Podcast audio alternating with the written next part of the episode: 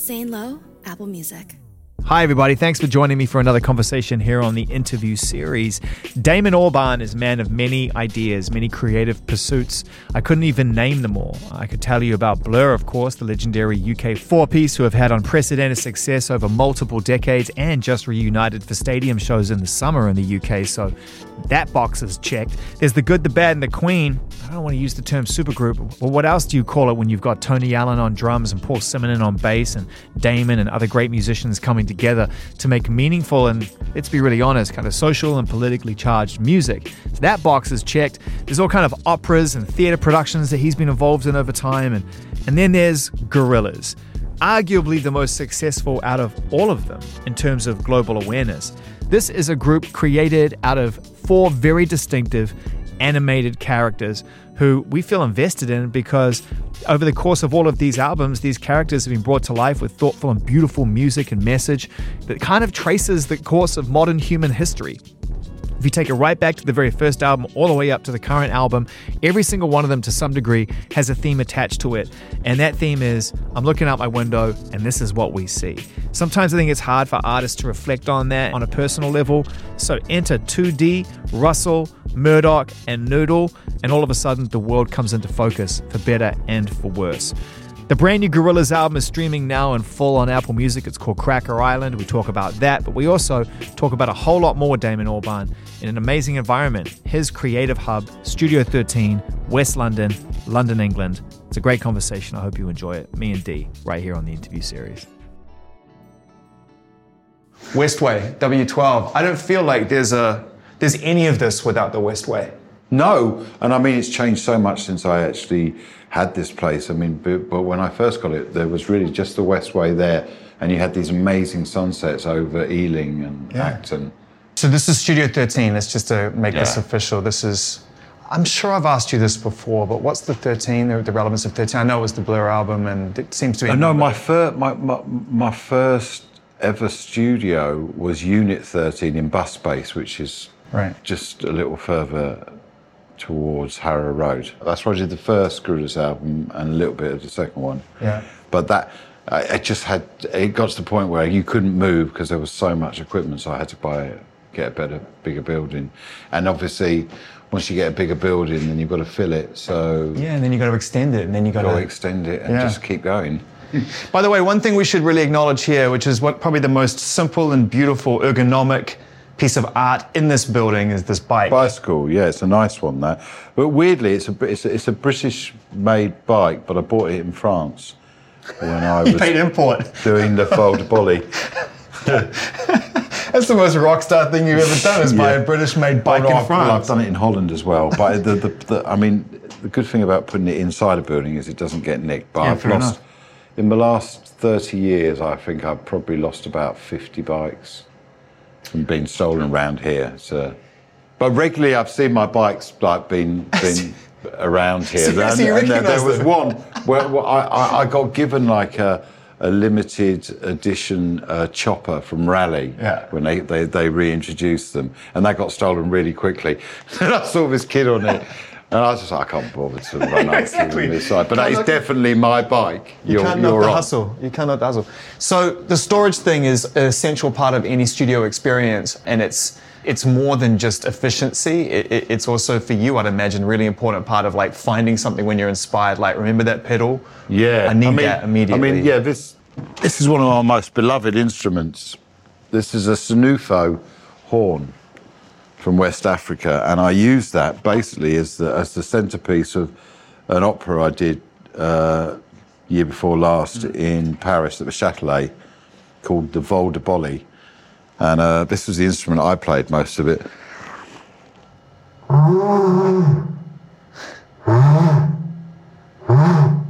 That sounds beautiful. Amazing. It's a beautiful, beautiful thing. That sounds amazing. Is it like any other kind of wind instrument? Is it all in the cheeks? Is it quite challenging to get a sound out of that? After a while. I mean, I haven't played it for like a year and a half now, but I mean, I was really, really into it. And when I was, because I performed on the first run of the opera, I was in the band, and I had a voice changer on it, so I could talk about with the sound, so you could get it really high. And weirdly, although you get that... down there, when you take that up a few octaves, there's so many more notes in it than you think there are. So it's beautiful. Lovely. Yeah, it's amazing. Do you remember that time when we went to Mali and I bought a traditional drum from Mali and then I sat on the van and I was playing it on the way back and Remy told me to shut the f*** up. Well... He was like, yeah, mate, look, we just heard someone playing that well. We don't need to hear you playing it back. Yeah, well, that's not fair. That's not fair. Everyone's entitled to play instruments. So this is another of my beloved instruments. This is a French... 19th century monochord. What? So it's like a violin and a piano, and the thing that's so beautiful about this, it's got its... So this would have been used by traveling musicians, maybe, you know, in a circus or whatever. But yeah, it's actually a keyboard and a violin. You use the bow. One hand for the bow, and then you adjust the notes with that. That is one of the coolest things I've ever seen. It's beautiful. Have you ever seen another one? It looks like it's one of them. Well, actually, because I used this as well in the Vol de Boli. Yeah. It just didn't have the volume and the consistency of sound. Right. So I bought another one, which was a cello version, which was like this. The French were really big at making these in the 19th century, but they're beautiful, beautiful instruments. That's amazing. Yeah, this is incredible in here because this is where, like you say, a lot of the discoveries around the world are. Like, look at all these shells. Why she calls it a rubbish violin? That's not very nice. Who wrote that? I haven't written any of these. These are quite a new edition. Rubbish violin. Is it the first time you've noticed that? Yes. That's been the longest running in joke. Yeah. Yes. Probably. At the studio. This has just got lots of weird sort of string-related things. There's a lot of Chinese instruments that I bought when I was doing Monkey Journey to the West when Jamie and I... So we were so lucky. We managed to travel around the whole of China in that period when it was actually open. Mm. You couldn't do it now. Mm. It's that weird... It was about 5 years where they were actually up for people coming and... poking around, although we did always have a little car following us behind. Really? That was always completely engulfed in cigarette smoke, and they always used to get really pissed every day and then sort of get back in their car and follow us wherever we were going. This is the first of the electronic ones. This is just drum machines. So anyone who loves drum machines, this is a nice... Well, this is what I was saying before we started filming, when I said I love it when people buy the right toys. Like, if you come into some financial success and you got a bit of money to play with and you're not buying an MPC 3000 or, you know what I mean? I've been buying these from day one, you know what I mean? I've been buying stuff. I was trying to find some, like one of my early thing here would be this. This was my first ever voice changer. I bought a Boss voice transformer. I used that a lot back. That goes back to Blur days. I used to. So is that on EMI? Yeah. That's the sound that you use for the vocal change on EMI. Exactly. That is crazy. I always wondered how you got that effect. Yeah, no, that's that. That is that. That is crazy. Just going like that with it. So that. Yeah. That's awesome. That's that. Well, this is what I did. Those early Alaska songs on. No way. Yeah. Seriously? Yeah. Seriously? That's Connection? Yeah, that's Connection. That. Yeah. The thing I always thought about with Connection, which is interesting to me, was it's almost like a brother or a sister to Song Two. It's almost like you were trying out the dynamic of Song Two with Connection. But the weird thing about Song Two is that when I originally wrote it, it was like a lounge song. It was Graham who was just not interested in anything. He just wanted to do... So it was more like, I got my head checked, by a jumbo. You didn't do the woohoo. Seriously, you still had the woohoo. Yeah, I had the woohoo from the beginning. Have you got that demo somewhere? Somewhere. I love corridors at places like this because of the people that walk down them.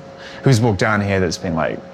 Well, the hilarious thing was Snoop with his bodyguards, because he had a bodyguard at the front door and one here. Right. And I was like, guys, there's nothing going on in here. You just can relax, go and sit down, just chill. It's funny.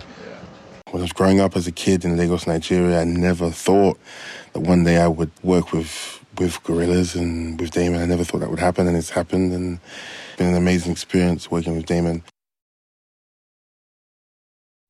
So this is where you do a huge amount of the creative writing. What is the day like? Like, how do you approach the recording side of things? Is it as and when? Do you treat it like a job? Do you come in at a certain time and do the days? Yeah, I'll start at 10 and finish at 6. Right. I rarely deviate from that. I'm about to leave here and sort of pass this on as a place just to be used by other people, because I'm moving all my stuff down to Devon. So you're going to live full-time in Devon now?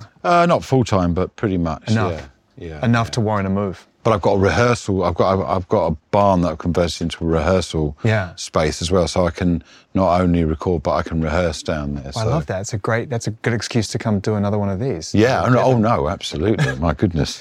Can I ask you, are you a little bit melancholic about leaving this place, given all the memories you've had here and all the experiences? Well, no, when I say I'm leaving it, that's a bit melodramatic.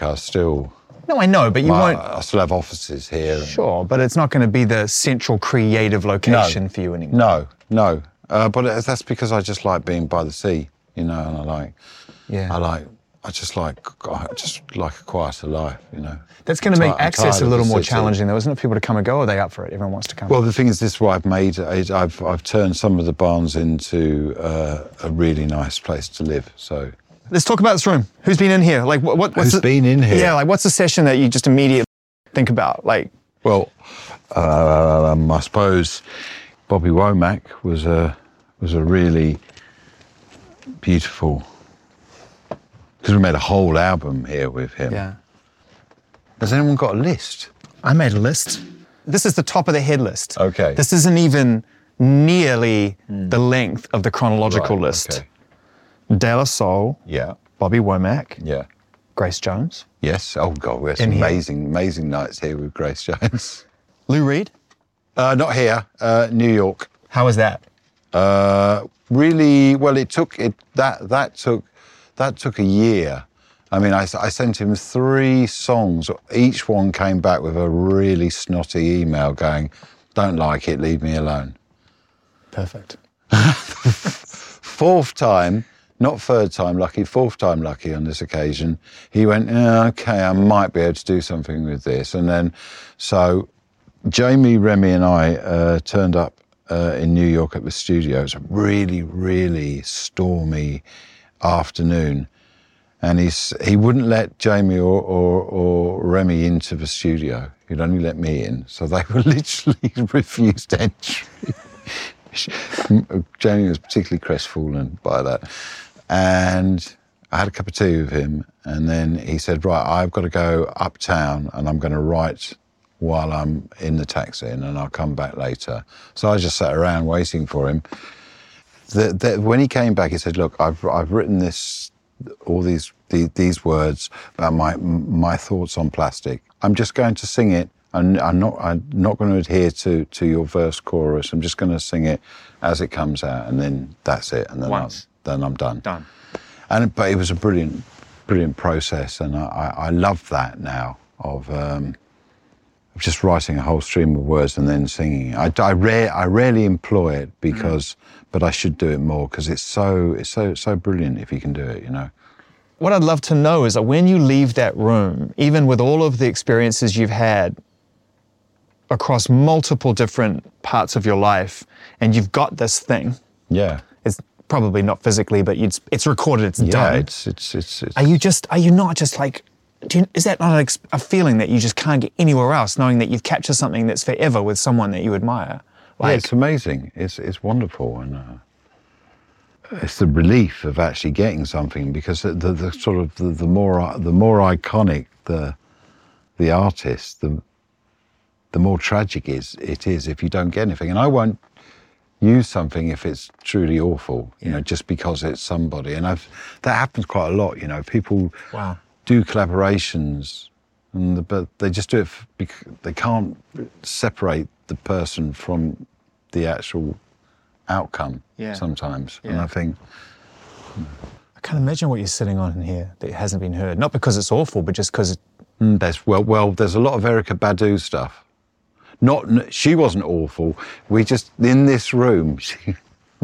Thundercat reminded me. He said, "No," when I met him, he said, "No, you've met me before. I came with her to your studio." He was there? Yeah, he was there. This is when you were tanked. Really tanked, singing here with Erica, having a fantastic time, but I mean... At the time? Yeah, but I'm so out of tune. And you don't even remember seeing Thundercat in the room? Not really, no. Yeah, but she was really late, and Remy and I just sort of passed the time in the interim. She was supposed to get there at like 7 or something and didn't get there till 1 in the morning, you know. So we just... That was in the same conversation we told that hilarious story about your nephew getting so drunk that he doesn't remember jamming with... Yeah, with Paul McCartney. Yeah. He was only 15 at the time. He shouldn't have been drinking. I'd only let him come because, you know, I thought it would be fun. So he was serving drinks for everyone, but I didn't know he was... He was finishing off... A few sneaky ones on the side. A few sneaky ones, and then he gets this opportunity. It was Paul Simonon, Paul McCartney, Remy, myself, and we all start jamming, because I've given Paul McCartney this gift of a bass ngoni, which is a fantastic Malian instrument. Yeah. So he just wants to try it out, yeah. You know? And then, you know, we invite Rudy, is his name, to come and play with us, because I've got some bongos. He just loses his shit and just starts doing this. Totally nothing related to what we're playing. And it was hilarious. Everyone's looking at each other. What's Mac? And Mac is like, all right, man, it sounds... Yeah, you know, he's for it. He's nice, yeah, so he's going to be... But no, he couldn't remember anything about it the next day. So the 13 archives, we're going to go upstairs and look at the rest of the place and then settle and talk about the new album. But while we're in this room, the 13 archives, like what you've captured here and we have not heard, is there any way of even putting into words the amount of music that you've got that hasn't been shared yet? Yeah, there's lots of stuff. I mean, there's sometimes, there's De La Soul tunes that I haven't released. There's Mos Def. There's a Mos Def tune with Suleiman. Wow. Which is really cool, called Fresh Arrivals, which every time I see him, he says, man, we've got to put that out. Yeah. I don't know why we didn't put it out at the time. It's really great. But and then sometimes, because things don't sort of, you know, because there are cycles for everything. And if it doesn't make that cycle, because you're on something completely different, yeah, you kind of forget about it. And don't you run the risk then of it being something that is an afterthought, like one day you're not going to be... It wasn't an afterthought, we just didn't make it onto Plastic Beach. For other people. Because we had Sweepstakes, which was just such a brilliant... Yeah. Need another tune. But do you have this thing of like, well, what's going to happen? Like, one day you won't be here. Let's call it 100. You do the Donald Bradman, or, you know, you get to 99, you do the Donald Bradman. That would be a very, very, very nice age to get to. Right? Do you worry about what other people do with it? We have that all wrapped up. Because there's so much music and... I feel like you're very deliberate about the way that you share and release and... I think it's all, you know, at the end of the day, I try not to be precious. You know, I care and I'm very passionate and very diligent, but I try not to be a precious. I think that's one of the things that I don't like about the music business is how precious it makes people sometimes and the movie industry and everything, people... I know they're protecting themselves and everything, but sometimes it's a bit too precious for me. Do you think, especially award season, that gets very precious. You're never good at that. No. You're terrible at that. In fact, I highly recommend, if you get a second, if you're inspired by this conversation, to go and see some of Damon's greatest award hits. Yeah, normally, just waiting around too long, getting really bored, and then getting drunk. Normally, it's being the main... You were so young though, you and your friends, when you would go to the Brits and stuff, and it was just a mad time, and you would go up on that stage, and it's almost like you had to be professionally wasted. Yeah, you did. You were professionally wasted. And I remember at the Brits when it came to the fourth award, and I just felt it was so inappropriate that we were winning everything. I did, because it was the first time I'd ever been to anything like that. Yeah. I didn't understand that that's how it goes. Yeah. You know, if you're flavour of the month, you win everything, you know. Which again is a very disingenuous place to be when you want to be genuine. Well, though, it's just the whole awards are bullshit. They're all fucking bullshit. Yeah. you know, because they just don't represent really what's going on, and it's all to do with the people in the room who make the decisions and the politics and the economics, and it's not fair. I don't think they're fair ever. Yeah. You know, so if something's not fair, it shouldn't exist. There was that brief little window, right, while we're talking about it, where fair, we're in competition, and it was like you and Oasis, and it was but this was the thing. Time. It was like the fourth time we went up. I was like, I don't know, it was for best something. Yeah. And I said, look, this is ridiculous. I was winning everything. Oasis are like, you know, smashing it as well. Why? But it didn't translate properly. Backfire. So did Noel record here? Yeah.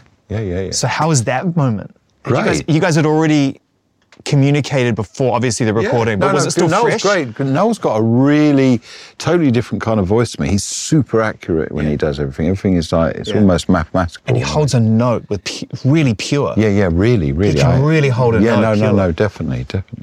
You've opened the door throughout the years to whoever is out there, literally out there, in the streets doing exciting shit. Mm. Whether it's Octavian. Yeah. Sims. Yeah, Sims, yeah. I mean, that was brilliant, that. You were early on that as well. Yeah, really early. Should we keep walking?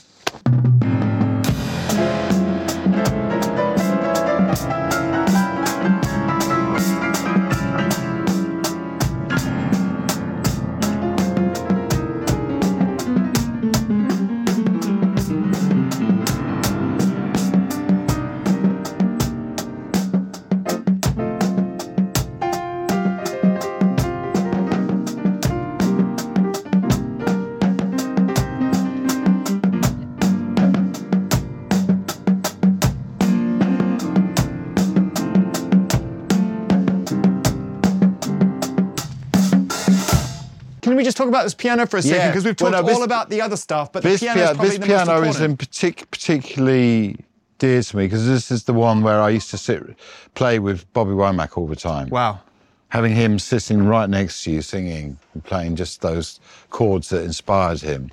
I mean, he you know, he loves a chord like that.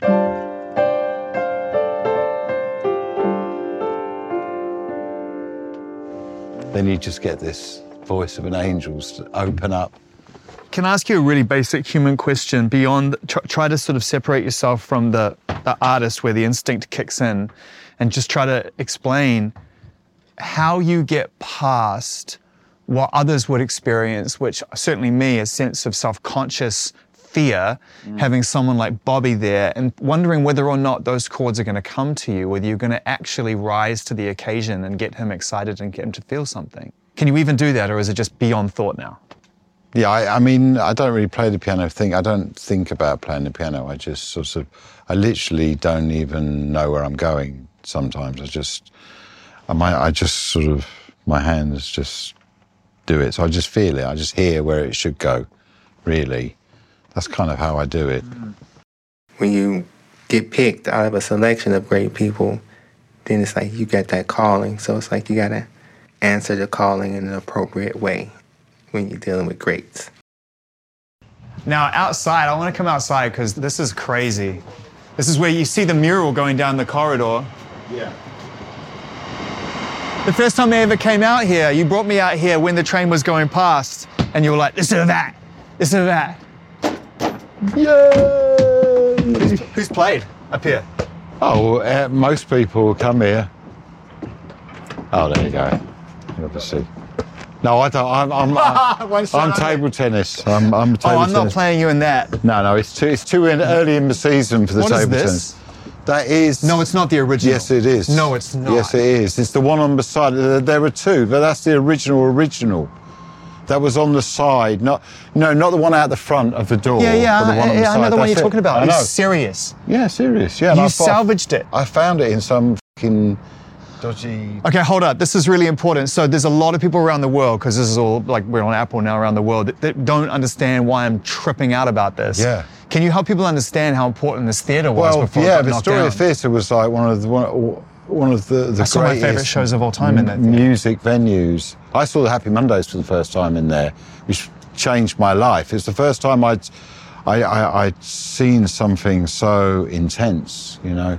It was incredible. Some Rage Against the Machine in there. Yeah, yeah, I bet. No, because it's such a, because it's small but big at the same time. It feels big, but it's really small. So Acting Monkeys do their first London show in there. Yeah, yeah, brilliant. Yeah, yeah, yeah. When they started with the two singles, everyone on the balcony, and then played for the four. No, no, it's brilliant. It's brilliant. I mean, yeah, one of the last shows we did there was a 5-night thing. But it's, I love this story. It's such a shame it's gone. How did you get the random? I just saw it somewhere and thought, I said, well, I'm getting that. It was f***ed up. I had to like get all the redo the neon. This place is so amazing, bro. You've been. It's. I just love how you've captured all of the history of what you do, but also the stuff that inspired you and where you go. It's crazy. I'm trying to work out who's actually on this bit. That's Martina. That's Martina. Oh, yeah. Yeah, that's Martina, I think. Yeah. I think that's Martina. Who's underneath it? Oh, that's Terry Hall. That's Terry Hall, yeah. That's Terry Hall, bless him. It's a sad day. Really sad. It's like, Terry's one of those people that's like, I never thought for a second I wouldn't see him again, you know? Yeah. What a guy. I know. So when I first got this place, there were none of this. This didn't exist. It's kind of interesting that the Imperial College of Art is across the road. It's not the Imperial College of Art. That is their hardcore chemistry labs. So occasionally we see a sort of a mutant monkey stroke human run up to the window and then get dragged away by people with masks on. Very Gorillaz. Not often. Very Gorillaz. Yeah, exactly. Very in keeping.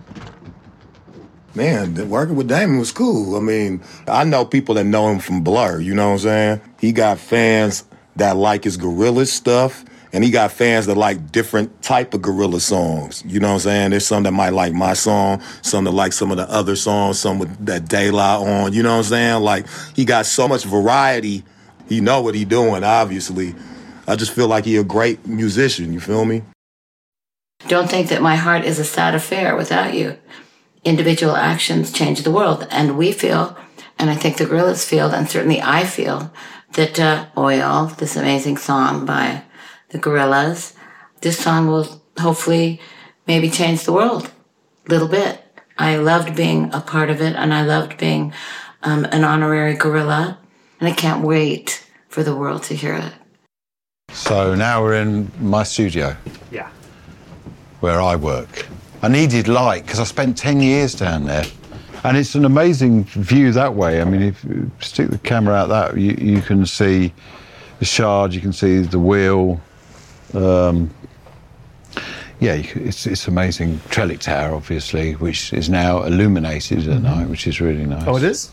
Yeah. Yeah, it never ceases to sort of delight me, really. So I want to just start this by before we get into this new album, by just putting into context what it is about West London, because you've travelled all over the world. I mean, you're probably the most travelled musician I've ever spent time talking with. I mean, you have been to places that no other musician can say they've been to.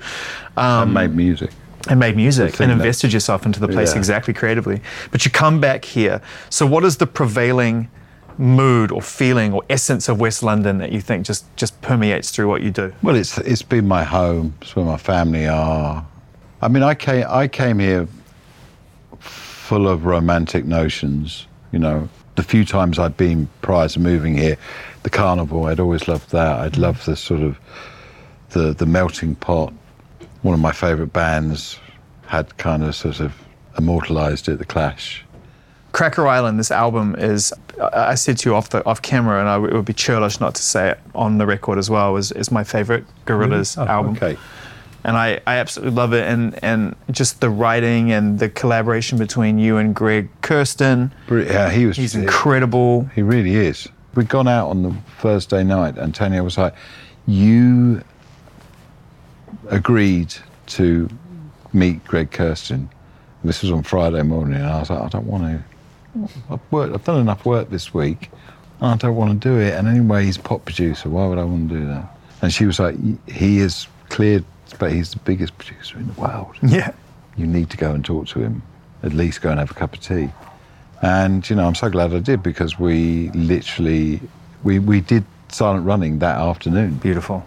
So that was the start. Yeah. That's a deep start. Yeah, and we pretty much finished it that afternoon. Were you hungover? Yeah. You can hear a little bit now, isn't it? There's a melancholy that comes out of removing the facade when you've had too much to drink the next day, right? No. Yeah, I mean, I wouldn't recommend it every day, but sometimes it can really help, obviously. But no, I was so glad because he's just, firstly, a lovely guy, super talented. Mm. Turned out we had almost identical taste in music from the 80s.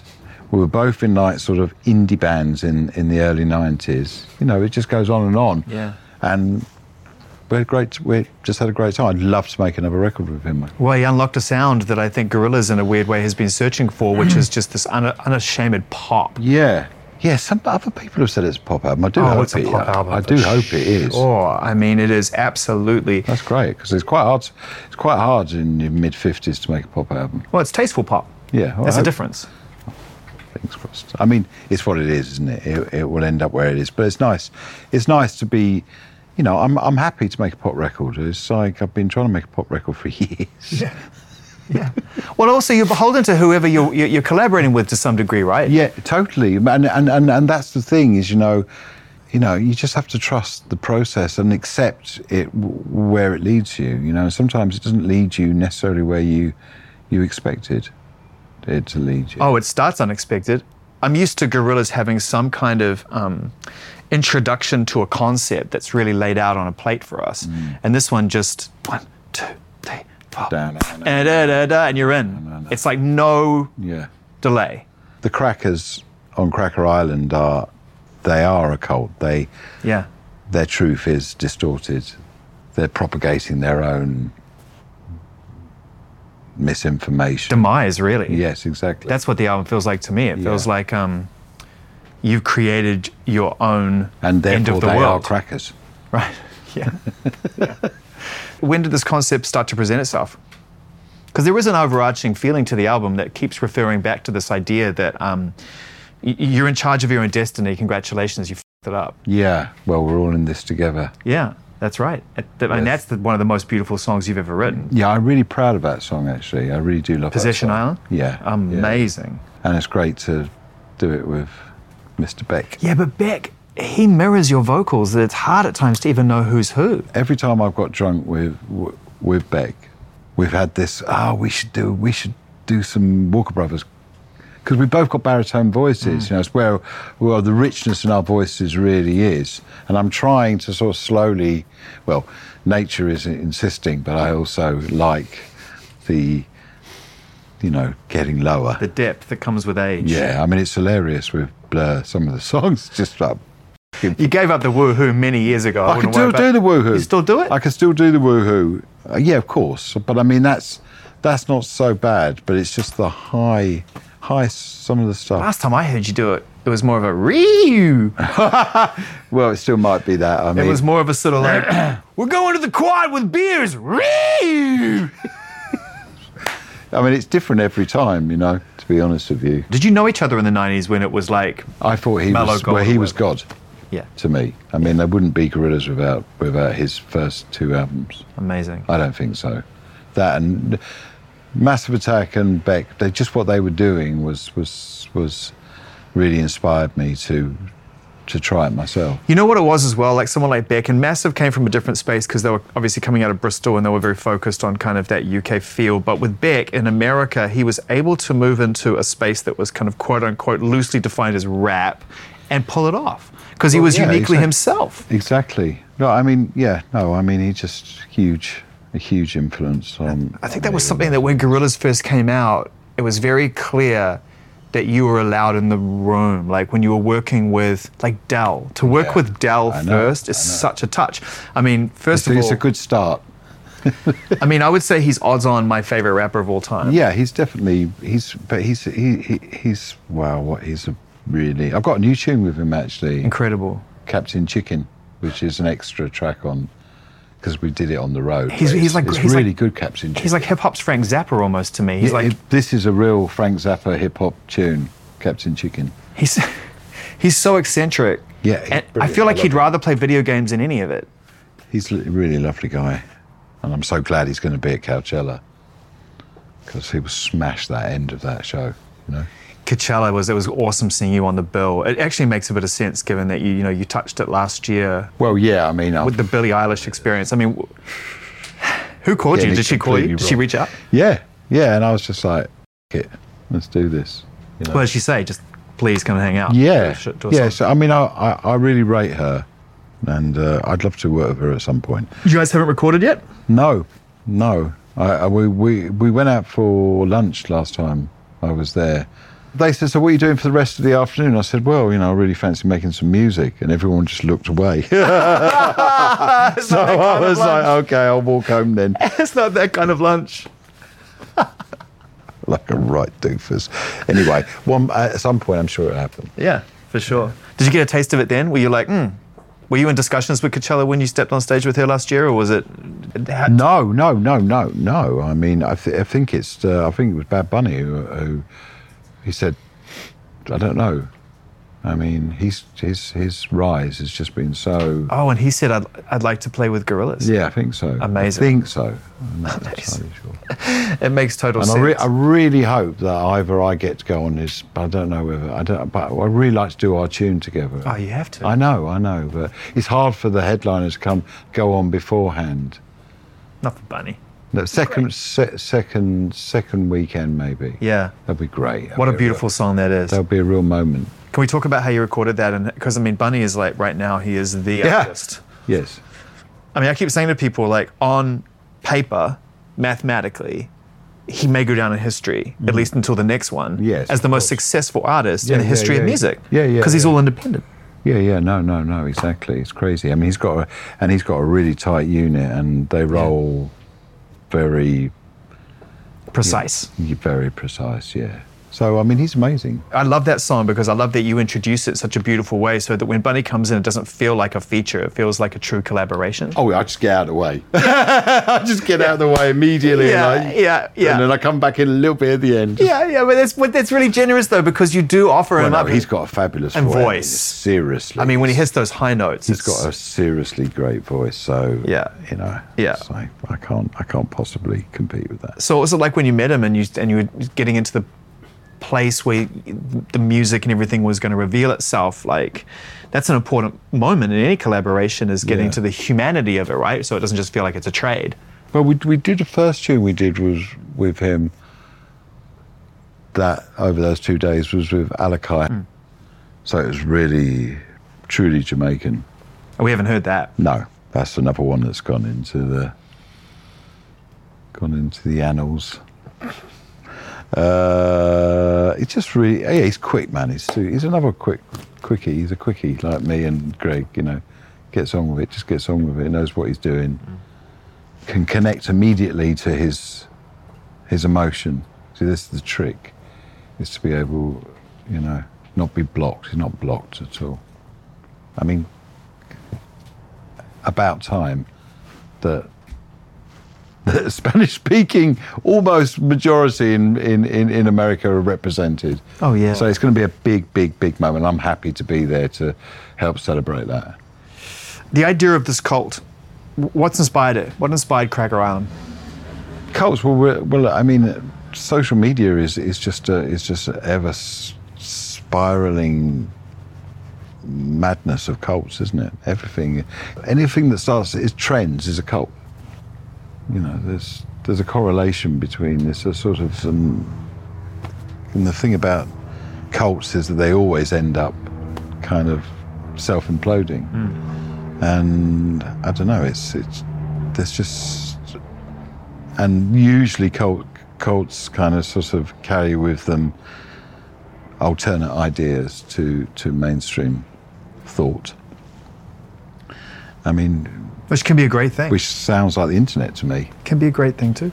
It can be a great thing. It's where a lot of the change is coming from there. I mean, it gets swept up in the thrash of everything else because it's such a democratized space. There are things you can pull out. Like I watch our kids do it. I watch them navigate the internet. Oh yeah, but I mean, my daughter just gets so annoyed with me when I put a foot wrong and I misread something.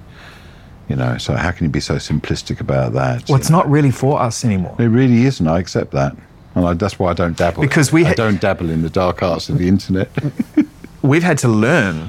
Yeah. They were born into it. Yeah, totally. Oh, completely. So there's just an innate understanding that we will never truly get. But the way that you captured it on this record and talk about it and the reference points.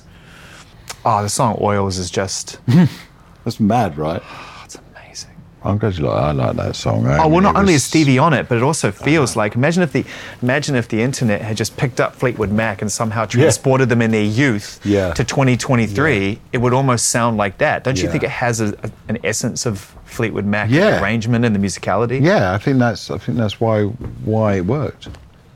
But, you know, originally, when I took that into Greg's studio, I said, I really hear Julian Casablancas on it. On that song? Yeah. Interesting. Because you heard it as a slightly edgier, more strokesy 4 on the 4 type thing. Yeah. Oh, it's not. It's that modern classic American FM soul pop. You know, those drums are so loud and the bass line's just so propulsive. It's just got that voice, feel. I mean, she's just got one of those voices. As soon as you hear it, it's like, I know who that is. Yeah. She said she wanted her character. She said to me, I want my character. Yeah. Yeah, no, I mean... And like, she did it, and then she went, no, I haven't quite got that Stevie Nicks thing on it. So she went and added some really high harmonies on that bit. Then the madness come, and it's just like, it hits that peak, which all her great sort of Fleetwood Mac. The two of you come together in that moment, it's emotional. Yeah. I just got to get her to perform it, but she won't come and do Coachella, sadly. Why do you keep calling it Coachella? It's not like... in the middle of... It's not... Oh, sorry, what do you call it then? Coachella. Coachella. Coachella, yeah. No, Coachella. Coachella, mate. It sounds like a farming equivalent. From London, isn't it? It sounds like an agriculture festival. Coachella. Going to Coachella. That's not a bad idea. Sorry. Has Jamie drawn her? She wants her character. I know, but Jamie's really bad at this. This is the reason why a lot of people get involved with us, is because they want to be animal. I know. He's a fucking nice. That's the only thing about Coachella last year, was that I was standing next to someone who turned to me and said, how the fuck is Billy not a character on the screen right now? It's true. Not to put pressure on Jamie or anything, but... No, well, this is Jamie's... You can't tell Jamie what to do. Right. I mean, he fair enough. He drew Elton John. That's as near as I've... In recent times, that's as close as I've got to Elton John. Yeah, but he had to. He's done Bad Bunny as well, but he has done a version of Bad Bunny, which is really great, but I mean, no one's seen it. I got shown it one night, and then... Done. He's quite the artist. So he likes the separation now. He likes being there and being able to do his art while you do the music, and having that space so he can just be left alone to do his thing. Oh, Jamie has to be left alone when he's doing his thing. Yeah. And usually you get a fait accompli. You don't. There's no like, well, maybe could you just change that? There's like, back in his pocket. Whereas I'm like for example, Possession Island had a middle eight, right? Which went quite sort of. It became sort of. It just went in a different way, and he said, "You can't have that," and it sounds too much like Good, the Bad, and the Queen. Who said that? Jamie. So I took it out of the song. I deconstructed the song for him. Right. But I don't get such privileges with his work. There's something written on the piano downstairs in the live room. I love Melancholy. Yeah, you do. And it's something that I realise now, as a fan of your music over decades and listening to so much of it throughout my life, that as a common thread is that you find, God, this is probably the most pretentious description, so I apologize, but you find like it's almost like a romance in Melancholy. Like, it's like sometimes I need it. It's just like, for me, I can sing melodies and that, and until I put like just one minor or even a hint at a minor chord, you know, I find I don't feel it myself. I need that to feel music. There was a line that came through on Oils when I was looking out the window that was lost and tangible. Yeah. Beautiful. And then you go into, and I'm going to mess this up, but it's like, that's the place you go when you can't find yourself anymore. Yeah, and the madness. And the madness sets in. Comes. Yeah, my line I like in there is the fairy-like companions to the dark maths that catapult us. I like that. I don't know. Something about that. Is there anything tangible to where when these words come to you? Is there anywhere that? Well, no, because I the way I write, and it's the way I will always write, I suppose, is because I get so excited when I'm writing a song, because melody and word come at the same time for me, And if I've got, if the chords are like, you know, propelling me forward, I get so excited, I just sing. And it's weird. I mean, you know, it rarely comes out fully formed, but there's so many interesting things that are sort of half. And someone who actually really encouraged me to do that was Danger Mouse, because when we were doing Demon Days, I mean, the first two Gorillaz records, they were, I didn't write anything, I just sort of emoted on. But he sat down, bless him, and he wrote what he thought I was saying down. So, and it made sense in a weird way. I suppose it's sort of, it's akin to mumble rap. There's a certain type of rap artist that speaks to me and my generation of rap fans, my age group wise, that constantly sort of gets an invitation to a Gorillaz record, and hearing Booty Brown on the album to me was like a real nod, because being a Farside fan, and those are timeless albums. I think there's a brilliant resurgence of, I mean, in fact, I'm just a bit ashamed that I haven't used him more, because he's always been around, he's always come on the tours, Booty is such a lovely person, he really is gorgeous. Yeah. Really lovely. So you're at a position now post Coachella where, I mean, this is the biggest sounding Gorillaz album that you've made, just in terms of the sound and the feel. It's the pop album you've always wanted to make. I think you're at a stadium level. Well, I mean, that's the plan in the autumn. So we'll see how that goes. Which would be nice. It'd be nice to have two stadium bands.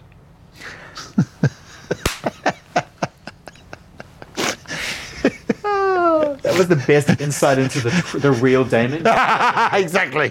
That was the humble magnificence that drives the entire fucking thing. Ruins everything. Destroys.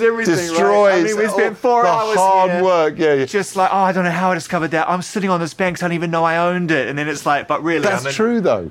I genuinely didn't know that. I'd completely forgotten he'd given it to me. Yeah. And I didn't even. It was just purely because we had to reinsure the whole thing. That is the symbol. That is the humble West London resident with two stadium bands and a fucking Banksy in storage. You're such a weirdo.